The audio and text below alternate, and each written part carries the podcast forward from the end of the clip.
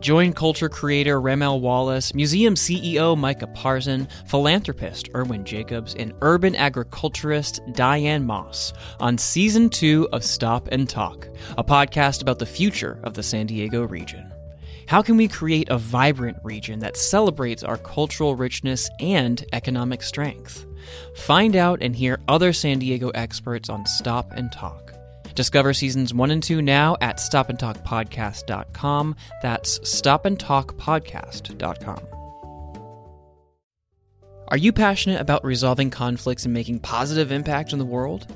Then USD's Conflict Management and Resolution Masters program may be for you. Learn to address conflicts at all levels, from personal disputes to global crises. Join the Kroc School's dedicated community fostering peace and understanding while you acquire practical skills to navigate diverse settings. Apply now and be the change you want to see in the world. Visit san diego.edu slash peace slash VOSD. That's san diego.edu slash peace slash VOSD. Should we do this? Uh huh. Sure. I'm just gonna be so invested and dialed into what you're saying. Good. Where's the phones even put aside? Yeah. Hey, it's a new year. It's a new year.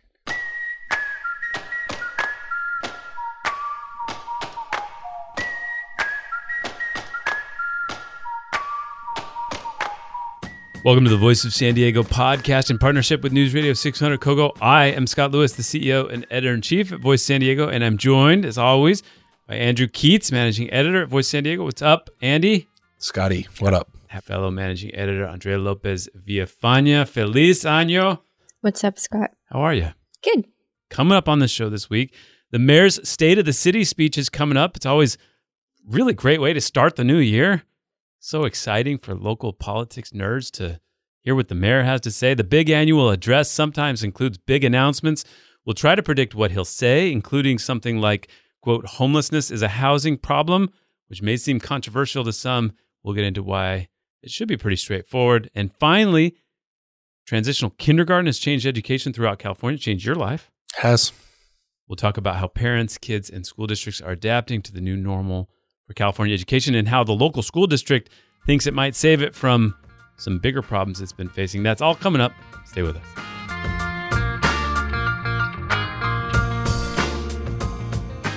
Before we get rolling, we have to say thank you. We did hit our goal for the year end fundraiser $250,000 from uh, individual donors. Thanks. And it means a lot. Folks really stepped up this year, and that means a lot for our ability to pull things off this year, to be able to make payroll and all that. So let's give a shout out to those who gave a shout out to us. Jennifer Roy, for example, she said, From the whistle to the conversations and informative content, VOSD is always my first choice. Hey, fantastic. Thank you, Jennifer. come write copy for us, Jennifer. That was good. Yeah. Uh, and Mello, I love your podcast. Exclamation point. Fantastic. Love you. Great name. Corey Minotti said, uh, Scott told me Nate, John, and Andy mentioned that Lopez wants me to, so I did. Other folks who gave us a shout out Nicholas Hamilton, Laura Ravine, Michael McDonald, thank you so much. If you did not give last month, your gift still matters. Our fiscal year actually goes till June, and we need to get every dollar in we can. It all matters. Uh, so you can give now and drop us a note at vosd.org slash podpeople, vosd.org slash podpeople. Hey, no no fault if you missed the uh, end of the year deadline. Come on in. We got you. Just give you a shout out. The link is in the show notes. I don't know if you heard, but over Christmas there was a lot of weather throughout the United States. We got caught up in it a little bit. We were in the mountains of Utah. Uh, obviously, I grew up near there and um, used to driving in the snow. But there was one moment where we were driving through this very high mountain pass, and uh, the, the minivan had uh, chains on. Which chains are fantastic, very good grip, uh, as good as any four x four I've ever driven. And you know what people get wrong about driving in the snow is they think like, you know, you can go faster with a four x four with a four wheel drive, but the problem with driving in the snow is not going It's stopping. It's stopping Yeah. and nothing about those big trucks helps you stop in fact the bigger they are the harder they are to stop and uh, so we were we were cruising we were doing great Uh, except it got really bad, like really bad, and there was you know a good foot of snow on the ground, and then it became like a complete whiteout too. So when we were driving in, there was all these like sticks on the side of the road that we were like, wow, that's why are there sticks? Well, there are sticks there because when it's that snowy, you need to like stay between the sticks. Ah, And there, I have look. I looked over at my wife at one point, and she was leaning forward in her seat, and I have never seen her that stressed out in my life.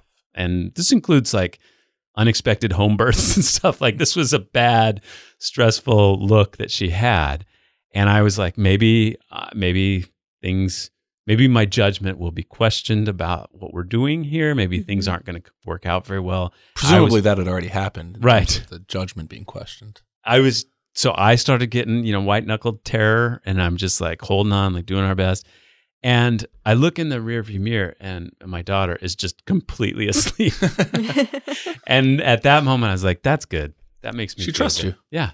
Just like that's just pure intrinsic trust. Absolutely no sense of how little she should, Right. but that but she does. Yeah. She's like, maybe if I sleep, It's like he wouldn't put me I in harm's just way. Won't notice what happens. No, I- it's it's more than that. Is she? It just had never occurred to her that you would put her in harm's way to the extent that you did. True. Uh, now that said, I did run into a snowbank, Ooh. and we did get briefly stuck. But I had been going slow enough that it wasn't a problem. I was able to get out of it. Responsible. But from this point forward, my family has used that as a joke against me now seventy-five times, maybe eighty. Going to run us into a snowbank? Hopefully, there's no snowbanks on the way. It's like, okay. But storms. There's, there's a big one coming through San Diego and California right now. It's here. It's here. And they're calling it all kinds of things. has brought record rainfall, deadly flooding, and high winds to Northern California. A weather event known as an atmospheric river had dumped It's nearly not a hurricane or a tornado. It's called an atmospheric river. But what exactly is that?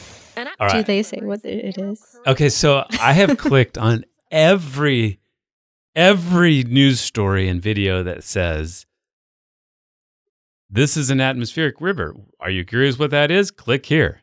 I have clicked on all of them. And not one of them has has has done the job of explaining what the difference is between an atmospheric river and a storm. Like they'll go through like really long explanation. Well, water vapor evaporates from the ocean into the sky, and then it comes across the ocean and it hits the mountains and it, it rains. Well, that's what a storm does too. that's a storm. You just It's a- described a, a, storm. highly technical definition of a storm. Yeah. And they're like, well, it has more water than the Amazon. Well, that, how many other clouds have a lot of water? I don't understand. It's like, well, it's water vapor. Well, they're all water vapor. So you're not getting anywhere in terms of understanding if there is a distinction, or have you settled on the fact that it's just a storm? I have decided that there's still probably, and I'm and I'm bracing for the you know Scripps Institute of Oceanography to to call and be like, Here's what's "Hey, dummy, you just embarrassed San Diego with your podcast." he- here's how it's different than a storm. and uh, it's fine. But it it is a it's a big storm Yeah. with a with a big line of of storm clouds. But a are- big storm and a big line of storm clouds does not sound as cool as atmospheric river. Yeah, everybody goes to that. Like it sounds cooler. I'm I'm in. it, it does sound cooler. now, does does bomb cyclone sound better than atmospheric river? Bomb cyclone sounds like parody. That that sounds like what I would come up with if I was trying to make fun of the sort of perpetual game of of weather inflation that we live through. Yeah. Weather Just- channel inflation. I Just should say. describe weather inflation. It's so that uh, the the the ratings for the Weather Channel depend on on panic and hysteria and chaos, and at a certain point, winter storm's not going to do it. Right. So it becomes a Blizzard. a blizzard, and then a blizzard turns into a what was that one? Polar vortex. Polar vortex, right? and uh, and now we've, we've Polar vortex is good. yeah. And we've we've graduated now to atmospheric river and apparently to bomb cyclone. But bomb cyclone sounds to me like what the Onion would write if they wanted to just ridicule this this phenomenon. Have you survived the atmospheric river okay so far? So far, it makes driving harder than it is usually. Which is not something you need. No. so I, I leave. I only drive during times when it's not raining. yeah. Now, look, obviously, uh, lots of rain in these areas. We live in a giant floodplain. Uh, I understand there's areas of San Diego, South and others that deal with some severe uh, flooding all the time. Don't want to minimize that. Take care. Hope you get what you need and and the support you deserve. Just just would love for one person to explain the difference between a storm and an atmospheric river.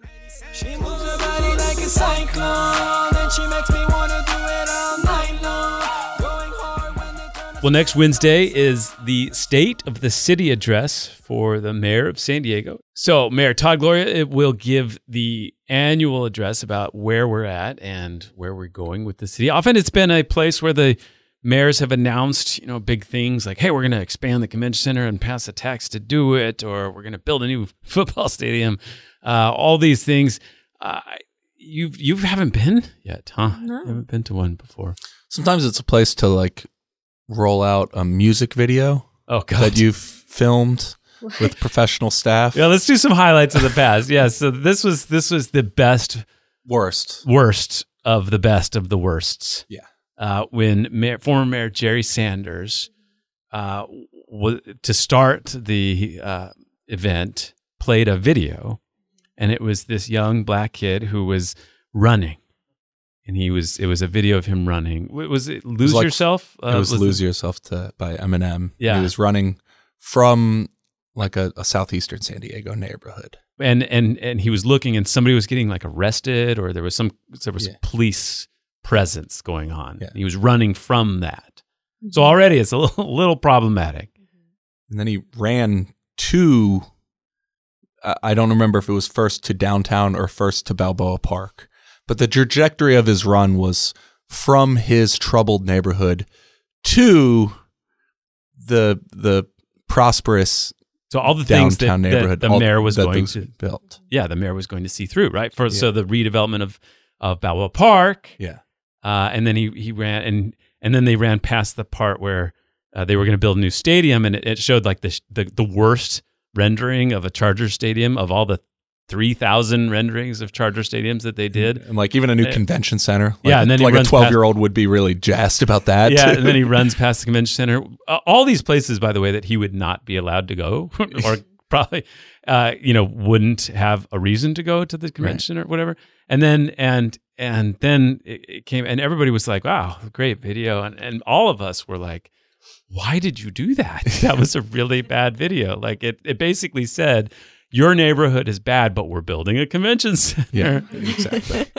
And and then it was juxtaposed the next couple years with uh with others who were You know, you th- say that out, all that out loud, and it's like Sounds it's terrible. no surprise that Bob Filner won Exactly. the mayorship that year on a neighborhood's first message, Downtown. running against downtown. right. Downtown was the enemy that he ran against, and like, yeah, he won. you know, with with support like that coming from Sanders. Yeah.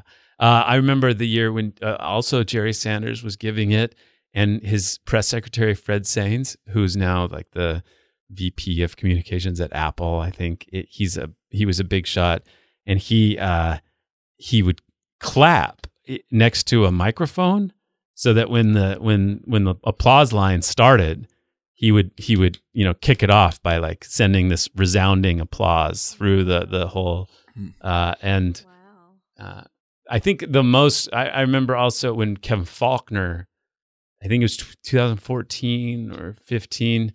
He, uh, Leakgate. yeah, Leakgate. So he, uh, the Chargers were threatening to leave, and uh, I got a hold of an advanced copy of the speech because we were all wondering what he would say about the Chargers, and the speech was just we're going to form a task force, which was hilarious, right? Like, oh, okay, another task force on this problem.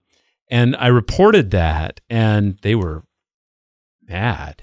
Yeah, they were they were very mad on the account of it had become standard practice that media would get an advance copy of the speech that they would embargo Mhm. and not report on. Now, Scott did not get an embargoed copy. He received it from a third party Mm. Who he did not identify, Mm-hmm. but it was correct. Mm-hmm. And in response, they they were they were they fervently believed that you got it from another media member hmm who had agreed to an embargo hmm and that this was a, a workaround of sorts, um, which is not what happened. But then as a result, there were just no embargoed copies of speeches for They the were next few really years. mad. They were really mad. It was as mad as they ever really were. Right. So, do you have any predictions about what he's going to say this time? I well, so I would say, you know, the one thing I've noticed about Todd Gloria's two State of the City speeches, um, at least my impression of them, is that they have been much less than either Faulconer or Sanders were interested in. They were they have been much less interested in um like outlining the year's agenda and making big announcements that were themselves news.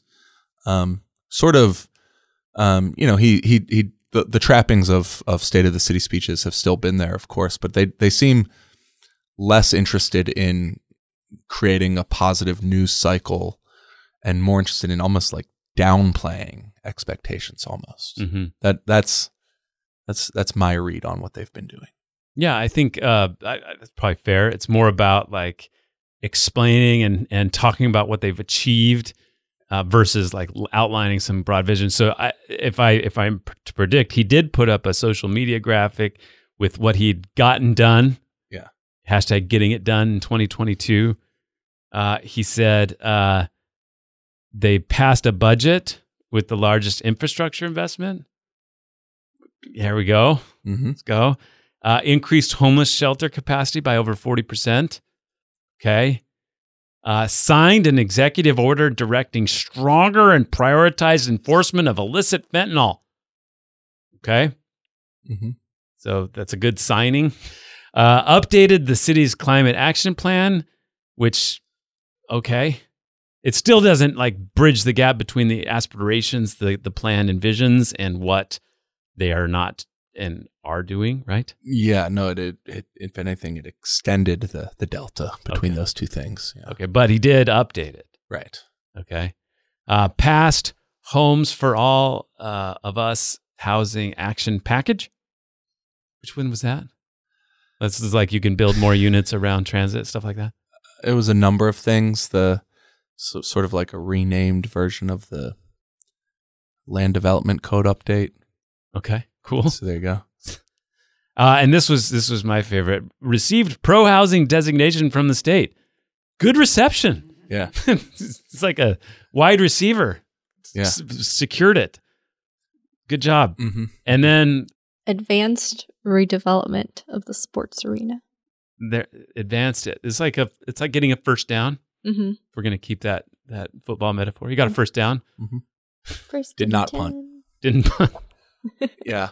I mean, like I th- the one I think about the most was was his first, where you know, typically the start of a mayoral term you have like a, or a presidential term or or a gubernatorial term you have a, a f- first 100 days agenda where you're never going to have as much political capital as you do at the start and you try to hit the ground running and, and lock up some early wins right and uh, and part of this I, I I absolutely believe is is genuine circumstance and not messaging or or expectations management. But Todd's first uh, state of the city was just about what a dire situation the city he inherited was in. Um, Yeah, it was. Remember, it was really uh, a sharp elbow at his predecessor, like kind of surprisingly sharp. Yes, and and then also just about like dishing cold reality about the state of the pandemic. Right. Um, and you know, I remember talking to people at the time and saying like, "Well, look, you don't want to outline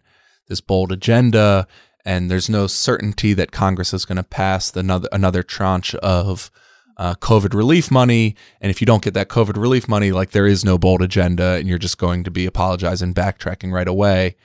Um, but of course, Congress did pass another tranche of of of uh, relief money, and so those harsh budget realities that they were supposed to be facing in the, that first cycle and that second cycle just weren't there. You know, the the, the budget got bigger, not smaller, um, and so it's it, it's interesting. So that that's really what stands out. I can't think of uh, a really major policy announcement that has come out from his State of the Cities, except perhaps last year at Care Court. Um, if you recall, that was you know he came out and said that he would um, be supporting and that he was in conversation with the state about supporting an expansion of of uh, conservatorships that that took uh, people who could not fend for themselves for their because of their own mental health off of the street, and that um, that was a matter of compassion. Um, and that did the governor did end up supporting an expansion of care court, and that has passed.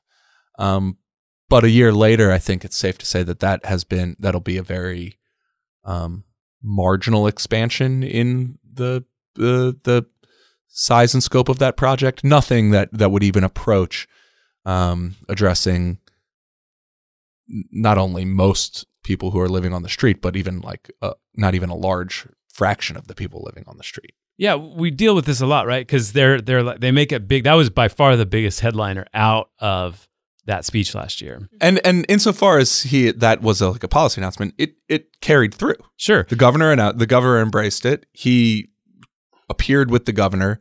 It's passed. It's law. It's coming this year. Like it's But we see that a lot, right? Where it's like a big aspirational thing. yeah, And then when you look into it and you're like, well, that's actually not going to change anything or not going to change a lot. a lot. And and then they're like, well, we never said it would. Yeah, we never said it would solve everything. There are no panaceas in politics. But Yeah. like, well, we never said it was going to be a big deal. You, You did. You did. Yeah. so- yeah. It's like it's always this dance between like them raising expectations, us pointing out that they didn't meet them, and then them saying, well, we never meant to. Yeah. It's like, well, Yeah. Okay. When it's announced as a big deal and we say that this might not be a big deal, we're cynical jerks. And then when it turns out that it's not that big a deal and we say, well, what about Wasn't it going to be? wasn't it going to be a big deal? It's like, well, no, this is, you know, one of many, many things. And it's going to, you know, this is problem isn't going to be solved by one big thing. It's going to be solved by a million little things. And, and that may be true, but I, I do, I do think that the, the trappings of a state of the city, um, suggest otherwise. When you, when you make a big policy announcement, it doesn't exactly suggest, um, that this is one small step on the road to, to, to breaking down a big systemic problem. mhm. So one thing that I'm sure he'll have to deal with, and this will be the biggest thing again that we look for, is the question of homelessness. How does he discuss it? There's been a lot of criticism this year. It's now by far um, a bigger deal and the biggest deal uh, in the city, and people will be looking for what he has to say about it. And I'm almost certain it'll be a combination of all the things he has done, uh, listing data like that, like the 40% shelter increase and and you know, something maybe about enforcement. And then he'll say something about how it's a bad problem for the rest of the country too, uh, and other major West Coast cities in particular. And and then uh, I bet he'll have a sentence that says something along the lines of, "It is a homelessness is a housing problem." And this is a thing that comes up a lot where a lot of people, mostly on the conservative side, but not necessarily, say something like, no, this isn't housing or homelessness is not a housing problem and we need to stop talking about it like that. It's some sort of cultural or family or just individual failing, right? It's a mental health problem. It's a ju- it's a drug problem. It's a crime problem. Right. All those things. choose your thing. Yeah. So uh, I wanted to talk about that r- quickly. So they uh, at the Regional Task Force on the Homelessness had a reg- uh, a, concert, uh, a convention recently with people talking about the problem, and they brought in a speaker, uh, Gregg Colburn. He's from the University of Washington, and he wrote a book about this very topic. It's titled "Homelessness is a Housing Problem," and I thought he did something really interesting in that he looked at all of the cities in the country and uh, and their homelessness counts, right? They are all required to do this sort of census of homelessness. And he decided to like break it down. Okay, so if it's not a housing issue, why is it that some places have big homelessness problems and other places don't? And so he said, well, is it because of poverty? And he looked and and the data is there and there is no correlation between poverty and homelessness. Like there are places with lots of poverty that don't have a homelessness crisis. I grew up in one of those places. Right. Uh, and then he said, What about mental illness? We always hear about it as a mental illness thing. So he looked at places with rates of mental illness uh, uh, and serious mental illness and compared that to their homelessness count. And there was no correlation. So then he looked at uh, drug use. This often comes up as well. Like, is it drug use? And he looked at the rates of drug use in certain areas. And there's places like West Virginia where there's tons of, of, of drug use and, uh, and not homelessness like this. And so then he looked at uh, substance use disorder and all these other, and tried to find okay, is, is there any of these that correlate to that? No. But the one thing he could look at that did correlate with massive homelessness was the cost of living, and in particular, the cost of housing and rent and, and cost of land for homes, right? hmm hmm And so, and so, presumably, what he declared is that in some other places, uh, landlords are less greedy than the landlords here. Yeah, yeah, He- he- exactly. And he, he found out that yes, in, in Chicago, they're just like letting people They're live. just like, They're well, like, we "We're we just decided to take less profit. well, he, that's the other thing he brought up. He's like, well, what about? So a lot of people say, well, Democrats are overseeing these cities Yeah. that have tremendous uh, homelessness problems, and that must be why. And he said, well, there's there's cities that have Democrats who have been in charge for a long time that don't have this problem either. Right. Illinois and Chicago Mhm. and Cleveland. Mhm. And so, uh, yeah, no, he found that actually it turns out that if you live in a place where it's very hard to make rent, it's actually got a higher rate of homelessness. And I think we've talked about these numbers before, but it really is crazy how much it costs to live here and how Mhm. much that has gone up. The rents are too damn high. Yeah.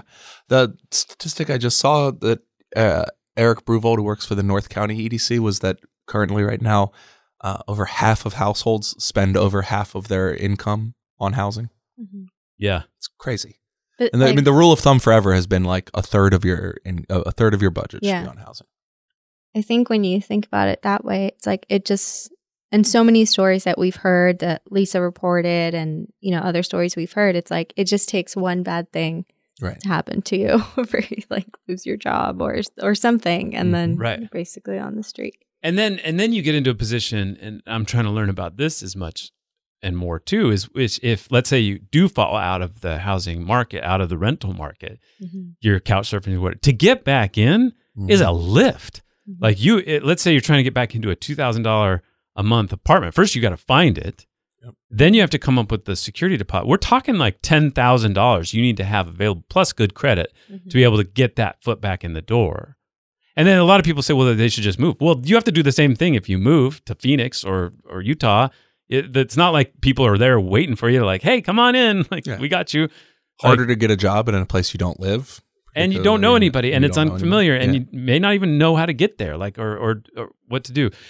I did. Um, uh, I finally pulled together something I'd want to look at, and this comes off of something you did a few years ago about the housing crisis, right? Like, um, where you looked at just the job growth versus uh, homes, whether the homes had kept up with jobs, right? yeah, over like forty years. It was like two years ago, was it? Might have been three I don't- because time. this, this, the slow, inexorable march of time has taken its toll on us all. So- me especially. thanks to Sandag and Stacy Garcia at Sandag, I, I got together some numbers and I, I pulled a couple others together to make this very simple comparison. So, uh, in the year 2000, and then compared to the year 2020, right? So we have between 2000 and 2020, Yep. uh, we have we have um, 220,000 more jobs. Uh, we have com- in, in 2020 compared to tw 2000. So over 20 years, we had basically uh, 10,000, 11,000 more jobs created every year. Uh, 220,000 new jobs. Over that same period from 2000 to 2020, we created 175,000, 176,000 new housing units. Like right there, you see that dramatically, right? I mean, sure, that's uh, maybe oversimplified, but we we created far more jobs than we created homes. And when you create far more jobs than you create homes, you're going to create a very tight housing market. Yeah. And a lot of people say, well, uh, you know this this apartment building that's not being that's being built isn't isn't going to serve the need, right? Yeah. But if you create a biotech job where the guy's getting paid or the woman's getting paid one hundred fifty thousand dollars, they're going to find a place to live. Yeah, that money will be spent. They're they are going to find a place for that money. If it's not in Carmel Valley, it might be in University City. If it's not in University City, then they might have to go to North Park. Or Kearny Mesa. Right. And and if they find a place in North Park, then they're probably going to add to the demand for those homes there and that's going to float the price of those homes there. And if if and then people who want to find a place there who make a little less money, they're going to have to find a place somewhere else. Mm-hmm. Right. Barrio Logan. And then and Barrio Logan is suddenly going to have more demand than it had before, and that's going to raise the price of the value of the homes there, and it's going to go down all the way to the point where there's the very bottom where there's somebody whose rent is going to go up from fourteen hundred dollars to twenty two hundred dollars a month. They can't make it work, and they end up homeless. Yes. Now, that is all very simplified. And everybody who sees somebody, and the vast majority of the people we run into on the streets are, are or not vast majority, the, the, a lot of the people people run into on the streets, and it's easy for them to say, like, obviously this is a mental health crisis because I just saw a guy who did X, Y, or Z or whatever. But I think it helps to understand, like, well, yeah, we don't know how he got there, uh, and it is a housing problem, but also that doesn't leave it so that we just don't do anything from that point, right? Yeah, it might take three years for the sports arena or whatever else the mayor's going to lay out that's going to create housing here to catch up to the need. But I think it's okay to also be insistent that in the meantime, what are we going to do? Mhm. Because this is bad. Yeah. I mean, a problem 20 years in the making, you know, just it, we will not be building that 60,000 gap of homes that you just laid out in the next 3 years. That's just not that's that's not how that goes. Um keeping in mind we need to keep pace with the new jobs we're creating every single year still, Right. You know? It's Right. not like we stopped creating. it's not like we jobs. stopped creating jobs. We very much do not. Everybody pause. Yeah. Slow down. well, and there are people who who offer that as a solution. Let's And I think more let's and just more stop offering economic opportunity here and and and the problem will take care of itself and that's true in a certain way it's just cruel in Yeah. another way and Yeah. bleak. and bleak Yeah. yes and and I think goes back to the history, frankly, of this entire city. Right? There's Yeah. been this debate for a long time: do we try to create wealth and industry here, or do we stop it because we want to keep it all nice and and cozy? hmm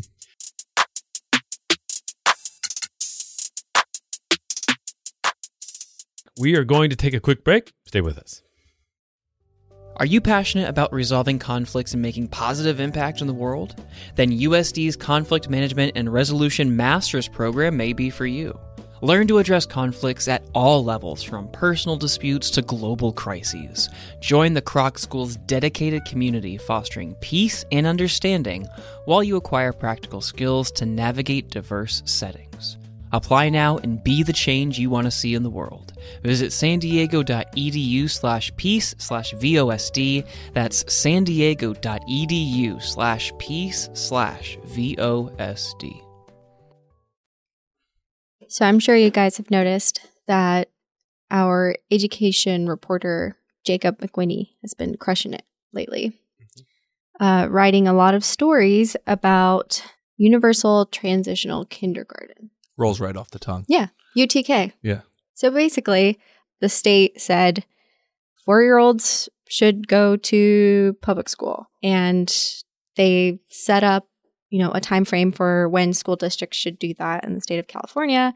San Diego Unified said, hey, we're just going to do that now and start letting in all four year olds into our schools without any restrictions on on age and, and time frame for and then their birthdays and such. Right. Well, it used to be you could get into that program if you were born between September and December, Mm-hmm. uh, and which was a weird discrimination based on when you copulated and not like based on any other factors except when you well created- it was based on other factors it was based on a presumption that those people would, Sure. w- would have been the youngest in their grades and that this was uh, creating a program for for the people who were in this weird between about what what grade Yeah. they should be No, I remember. So my, my daughter was born at the end of December, so she missed this period. Mhm. and she was really mad about it. She wanted to go to school so bad.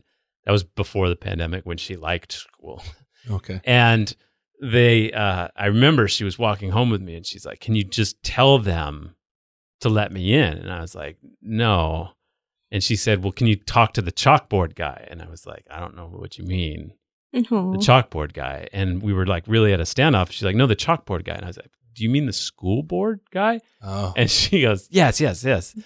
and uh, I said, Well, the school board guy doesn't Pers- like me. So It's very perceptive of her. She she picked up some, She's very some smart, adult yes. conversations that she had she- overheard. yeah and she uh so she didn't get in but yes Mhm. so that was the period so Mhm. now it said like everybody can go in that had a lot of consequences for uh preschools who use four year olds to make the money they need to subsidize the rest of their operations Mhm. we'll talk about that later but Yeah. jacob uh, found that it was uh, benefiting the school district for a number of reasons Yeah.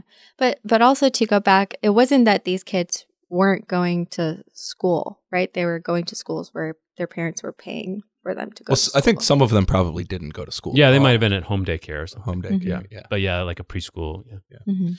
Uh, before we get on with some of the things Jacob's been doing, now that w- transitional kindergarten was a sensible name when it was available to a few people and was meant to be a bridge between the you know preschool programs that, that that are often offered and kindergarten. It was a transition to kindergarten.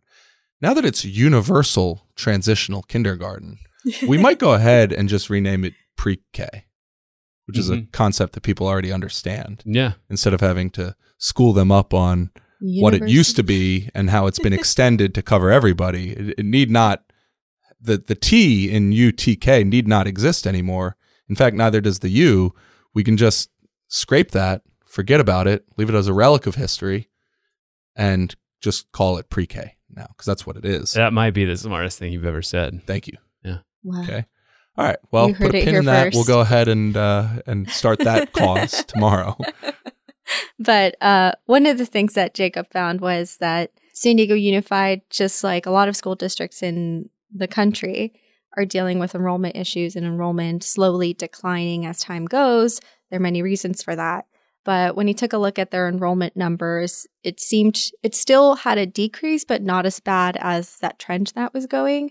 But it was also because they welcomed a whole new group of children that wouldn't have been enrolled in school in the first place.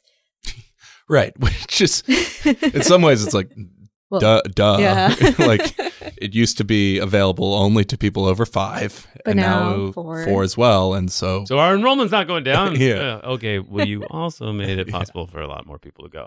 But also, you have this new group of children, which also new group of parents, right? Who probably would have waited a whole nother year or maybe could have considered their options, but like are now being put in a system where if they do like the system that they're in, will probably stick with that neighborhood school or whatever school they chose to enter.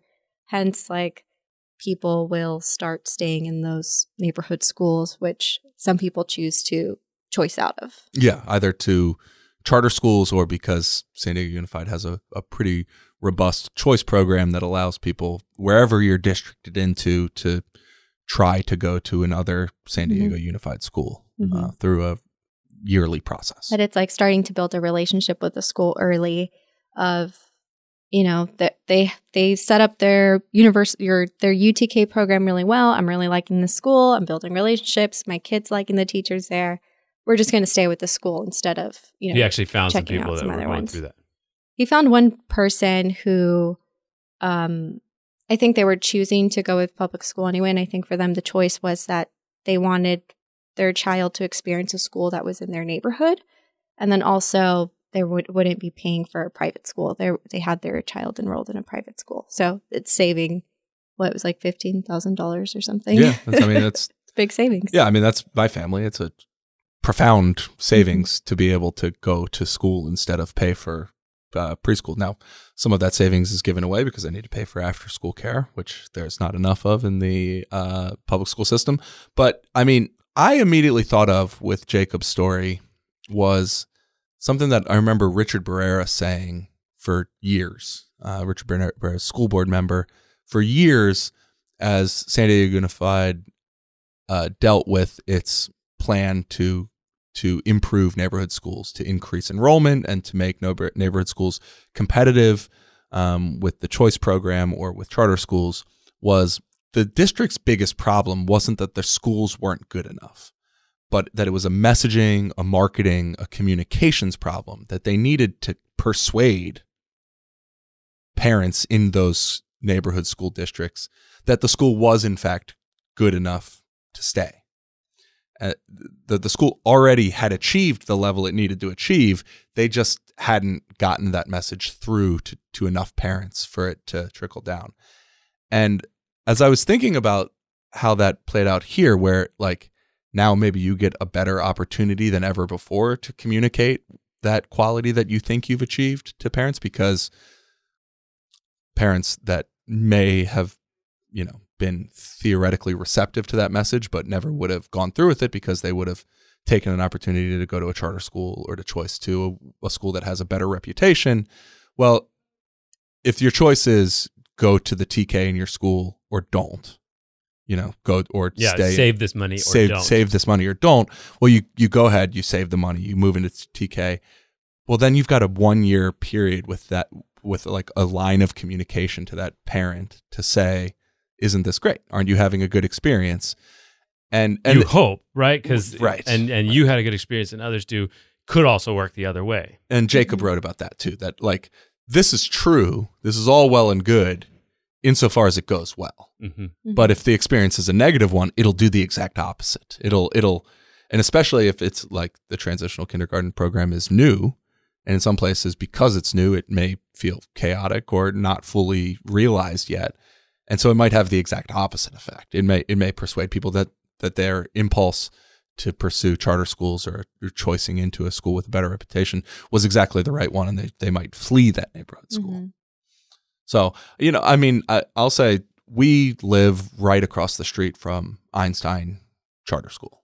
And so that, like, when I see, when I wake up in the morning and I hear kids laughing and they're going to school, they're going to Einstein. That is like the, in the, um, in the concept of a neighborhood school that doesn't mean like the school you're districted into it means the school in your neighborhood that one for me is is einstein hmm and so like the the impulse that of the woman that Jacob talked to who said, you know, I want my kid to walk to the school and Mhm. to play there and to have that neighborly relationship. Like that is attractive to us too and we would have been we would have considered Einstein for that reason. But it wasn't an option. We went to transitional kindergarten at Golden Hill Elementary, which is just a short walk away. And the experience has been so good that it would be odd at this point for us to consider leaving because Whereas before, you might have considered your options for another year. right exactly so i i mean i think that the way they're that the school district's thinking about it you know at least in my very limited sample of one experience makes perfect sense i think if there are a lot of people having a similar experience to me out there i think it it, it could be a, a you know a, a bit of a wind in the back of the district in their attempts to blunt the um, education enrollment problem Mhm. But it could also hurt them if Right. it's a bad experience. Right. I mean, and there's a lot of elementary schools, right? Like every single one of them, just like every single elementary school is a different experience in any grade. The And it's a new TK system could be, yeah, could be completely different. Well, it'll be interesting to see how that happens. Also, if the state ever does face a budget crisis, where will this survive that? Yeah. Uh, you know, there's and so we'll we'll be tracking that as we go forward. But yes, Jacob's doing a great job. You can follow his work uh, every other week with the Learning Curve, uh, his newsletter that comes out vosd.org slash learning curve. That's vosd.org slash learning. Thanks for listening to the Voice San Diego podcast, the most popular public affairs podcast in San Diego that is supported by the 3,000 plus of you all who make this possible. Thank you again for the financial contributions you showed and made last week and month. Uh, if you miss the cutoff, of course, you don't have to worry about it. You can do and donate again anytime at vosd.org slash podpeople, vosd.org slash podpeople. If you want to keep up with everything about the podcast, you can do that at vosd.org slash pod and sign up for our weekly newsletter there. I'm Scott Lewis, CEO and editor-in-chief at Voice San Diego. Andrew Keatts is managing editor. Andrea Lopez Villafana is also managing editor, and Nate Johns, our producer. We'll talk to you next week. Thank you.